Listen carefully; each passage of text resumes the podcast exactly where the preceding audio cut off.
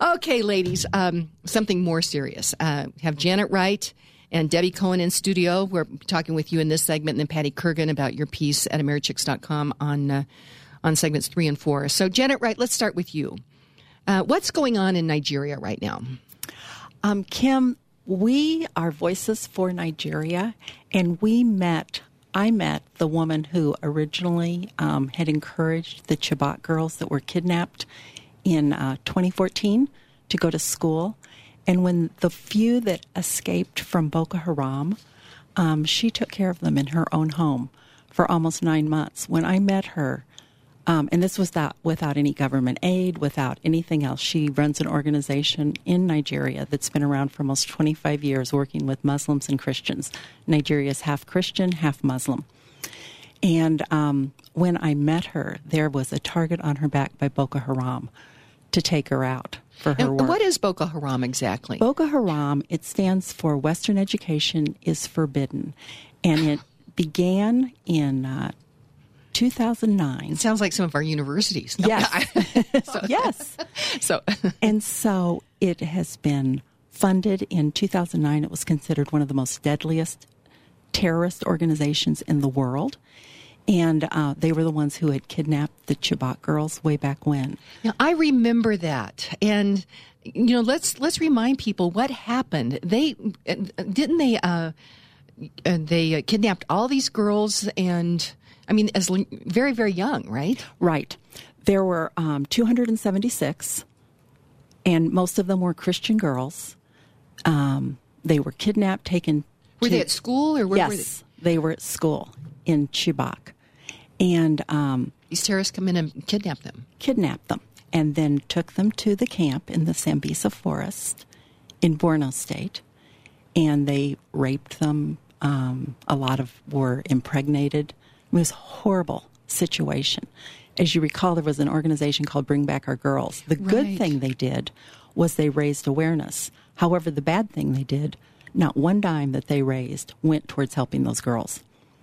So really? I appreciate what you're saying to question what we hear in the news because a lot of things that can appear good that it doesn't end up in the right hands.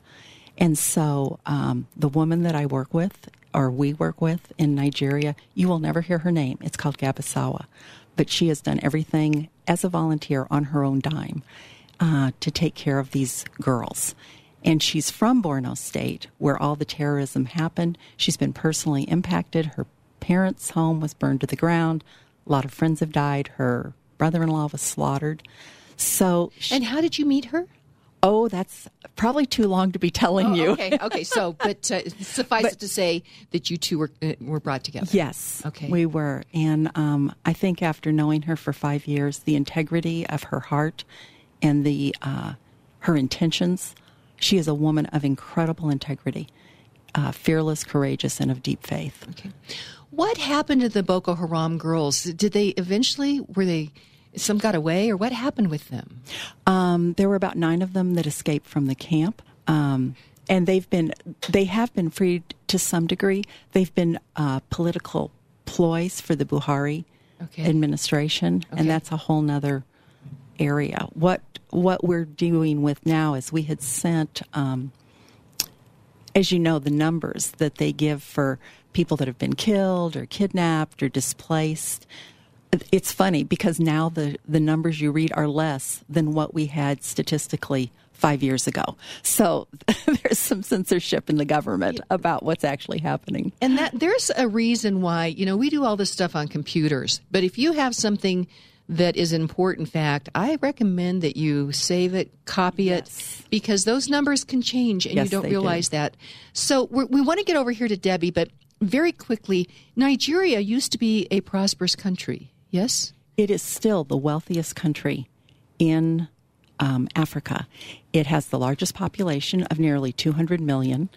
Um, the thing that is interesting about this that I don't, you know, we do humanitarian work. We are trying to help women and we're trying to reestablish um, an economic foundation um, because it's been so destroyed by the terrorism that's going on with Boko Haram and then also the Fulani militants that have come in in 1989, there was a convention in Abuja, which is the capital of Nigeria, um, with the Organization of Islamic States. Their stated goal was to Islamize Africa. And at that time, the president of Nigeria personally gave $20 million towards that goal. Well, what's happened in the last 30 years? That has systematically been happening.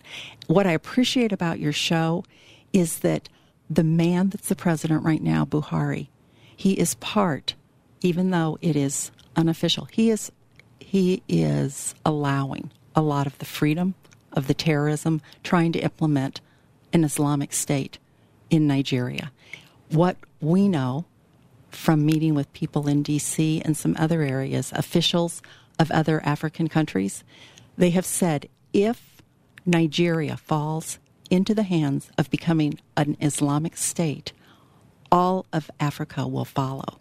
The importance of helping Nigeria, at least those people that have been victims of terrorism, is critical. It will change the geopolitical um, dynamic mm-hmm. globally. And you'd mentioned that as he was elected, that uh, that actually the elections were somewhat rigged. Somewhat rigged. Oh my gosh! They had uh, on video ten-year-old kids that had a voter card that were voting. The districts that Buhari did not win, they have this on video. They were tearing up the the votes. Mm-hmm. So again, what you're doing is so important that we become informed, that we don't fall asleep um, at the wheel. We think we're so secure where we are in America. Nigeria would have said, We are the strongest democracy in Africa. And yet, in a very short period of time, it is in a mess. Inflation is out of control. Um, just the corrupt okay. everything. So the American idea, you know, um, Patty, you and I are involved with Vino and Veritas, Dr. Tom Krannawitter, which is the study, the Federalist Papers that we're doing, and, and it's amazing. We have three of them now. One over at Jen's at uh, Water Edge Winery, and then down at uh, Colorado Cork and Keg, and then up at uh, Ginger and Baker up in Fort Collins. And we are studying the Federalist Papers. And uh, Dr. Krannawitter and I have continued to have conversations, and I've always I've, I've said that I've always thought the the American idea and the Christian idea are so connected because mm-hmm. both of them value the individual. Mm-hmm. Uh, you know, and but and Christ doesn't use force. He says you can choose whether or not you want to believe in me or not. And uh, America is uh, basically, you know, it's a free. It was founded on freedom and liberty as well. But what I've learned, Patty, is that uh, America, the value of the individual, but the real thing is, is the American idea has been put in place to protect those inalienable rights of life, liberty, and pursuit of happiness. And that is what has empowered the American idea to uh, uh, to allow everyday people to thrive and, and, flourish. And we're seeing in public policy that we're taking away that, that right of uh, life, liberty, and pursuit of happiness. And that's what the big fight is about, right, Patty? Exactly. It's it's force versus freedom, and they're trying to force us into so many different activities that we don't want to participate in whatsoever. Okay, so on that, we're going to talk. Well, we'll have you. We'll we'll talk some more about that. But Debbie Cohen, it is so good to have you in studio, and you and Janet are working together.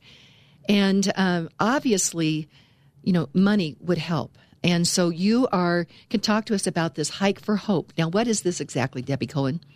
Well, yes, we do um, uh, want to be able to raise some money for uh, Voices for Nigeria, and so we have this um, hike for hope for the month of September. It is a couple things. One, um, the sponsorship, where we're asking people to do what they love. A lot of people here in Colorado love hiking, getting out and seeing the colors. Even taking a stroll up the Kenosha Pass, seeing the beautiful colors is mm, a hike. And so we're asking people to do those hikes and maybe put a goal on it. Say, I want to do 15 miles in the month of September, seeing the colors, and then collect people that are your friends and colleagues at work and, um, you know, to sponsor you for a certain amount of money per mile and once you've uh, done that, then you can donate it to Voices for Nigeria. Um, you can go to the website, okay. voicesfornigeria.org, and download the information um, for um, getting a sponsorship form that you can e- actually keep track of that. We have a couple hikes that we're sponsoring. I'm going to be leading one on September 14th to Herman Gulch, and it's about a 6.3 mile round trip up by Dillon. And then we have another one that's being led by Sandy Stoller, who's also part of this uh, fundraising effort uh, at Dawson Butte down by Castle Rock. Okay, so uh, just clarify this for me. So some people can they can just do what a hike that they like, and they can just have their friends sponsor them on that, or you guys will be organizing some hikes so you could hike with other people and get to know know some new folks. Exactly, and the hikes that we're leading are considered a flat donation. So that's one way that you can contribute if you don't want to do the sponsorship. And those actually you can find on meetup groups, which uh, Weekend Plus is one of them that you can go to and sign up for that, or um, uh, South Denver um, Social Club, you can do that as well, or you can just go to the voicesfornigeria.org and look under the events page and find the information and reach us directly and sign up for it that way. Great. And there's a contact uh, information there as well. So that's voices for the number four Nigeria.org. Uh, ladies, thank you. Uh, you truly inspire me.